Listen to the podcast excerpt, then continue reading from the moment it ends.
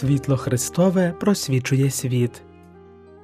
Бесіди про соціальну доктрину церкви.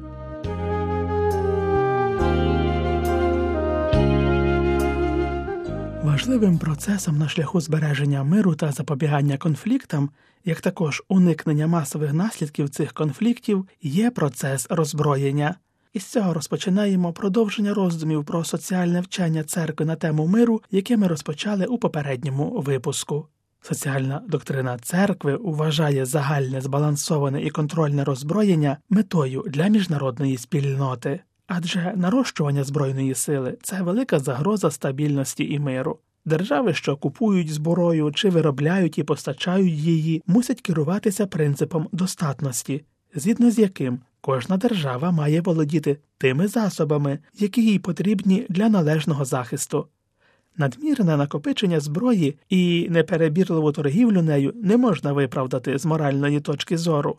Таку діяльність необхідно оцінювати, зважаючи на міжнародні норми, які забороняють поширення, виробництво, торгівлю і використання різних видів зброї. Зброю ніколи не можна прирівнювати до інших товарів, якими обмінюються на міжнародному і внутрішньому ринках. Нагромадження зброї багатьом здається ефективним способом, щоб стримати від війни можливих супротивників.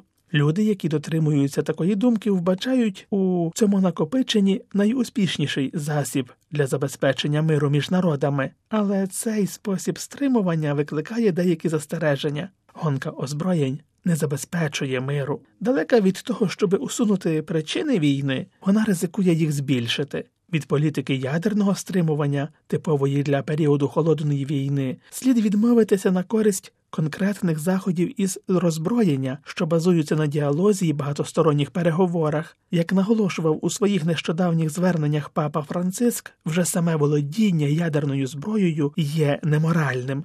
Принцип нерозповсюдження ядерної зброї, заходи з ядерного роззброєння і заборона проведення ядерних випробувань це тісно взаємопов'язані цілі, яких потрібно досягнути якомога швидше, використовуючи заходи ефективного контролю на міжнародному рівні.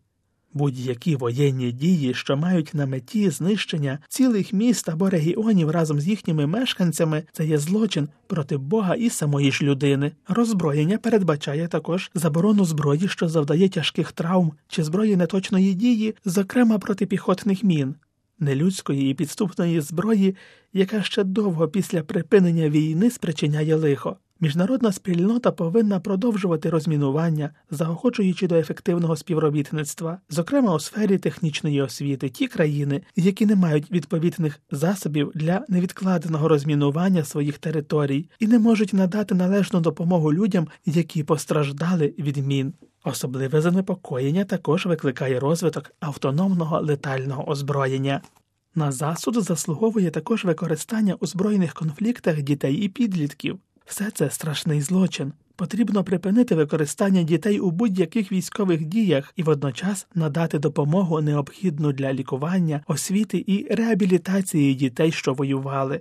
Однією із найбрутальніших форм насильства, що сьогодні вражає міжнародну спільноту, є тероризм. Він сіє ненависть, смерть, прагнення помсти і репресій із типової для окремих екстремістських організацій підривної діяльності, що мала на меті нищення матеріальних благ чи вбивство людей, тероризм перетворився на тіньову мережу політичної таємної змови. Він використовує складні технології, зазвичай має в своєму розпорядженні невичерпні фінансові ресурси і планує широкомасштабні дії, завдаючи шкоди абсолютно невинним людям, випадковим жертвам терористичних актів.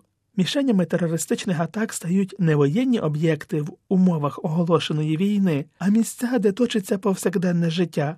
У багатьох випадках терористичні методи стали новим способом ведення війни. Боротьба з тероризмом передбачає моральний обов'язок сприяти створенню таких умов, які б унеможливлювали його виникнення і розвиток. Водночас боротьбу з терористами потрібно здійснювати, дотримуючись прав людини і принципів правової держави.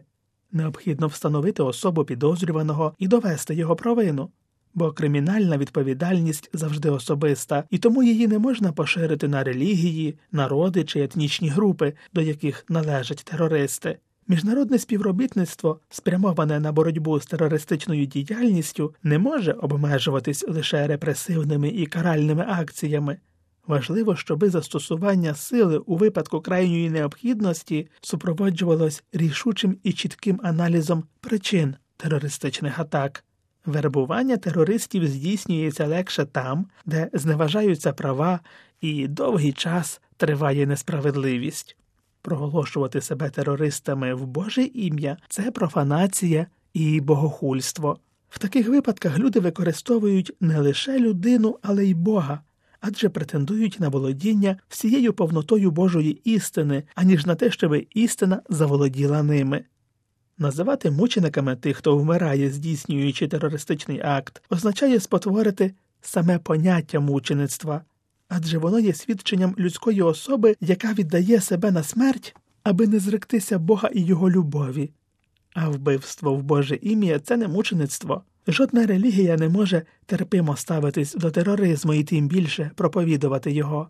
Навпаки, релігії повинні співпрацювати, щоб усунути причини тероризму і сприяти дружбі між народами. Дбати про утвердження миру є складовою місії церкви, через яку здійснюється спасенна справа Христа на землі. Утвердження справжнього миру це вияв християнської віри в любов Бога до кожної людини. Визвольна віра у Божу любов породжує нове бачення світу і нове ставлення до інших, окремих осіб чи цілого народу. Віра, спонукувана миром, що його Христос залишив своїм учням, змінює і оновлює життя.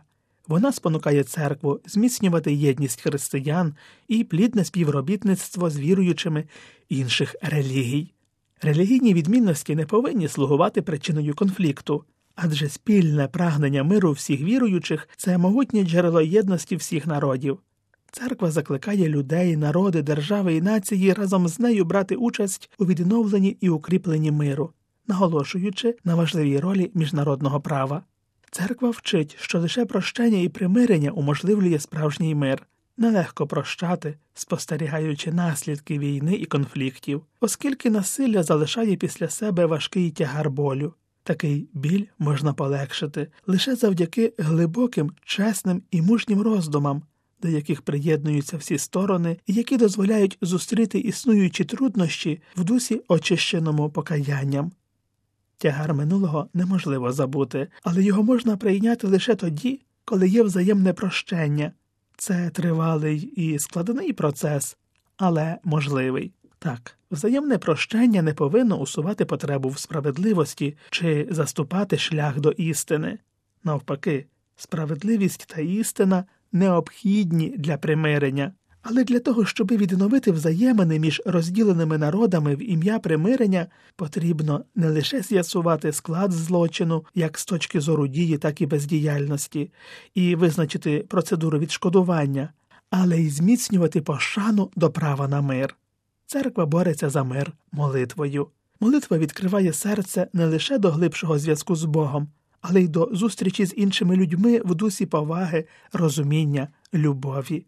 Молитва дає мужність і підтримку всім справжнім друзям миру, що люблять мир і прагнуть утверджувати його в своєму житті.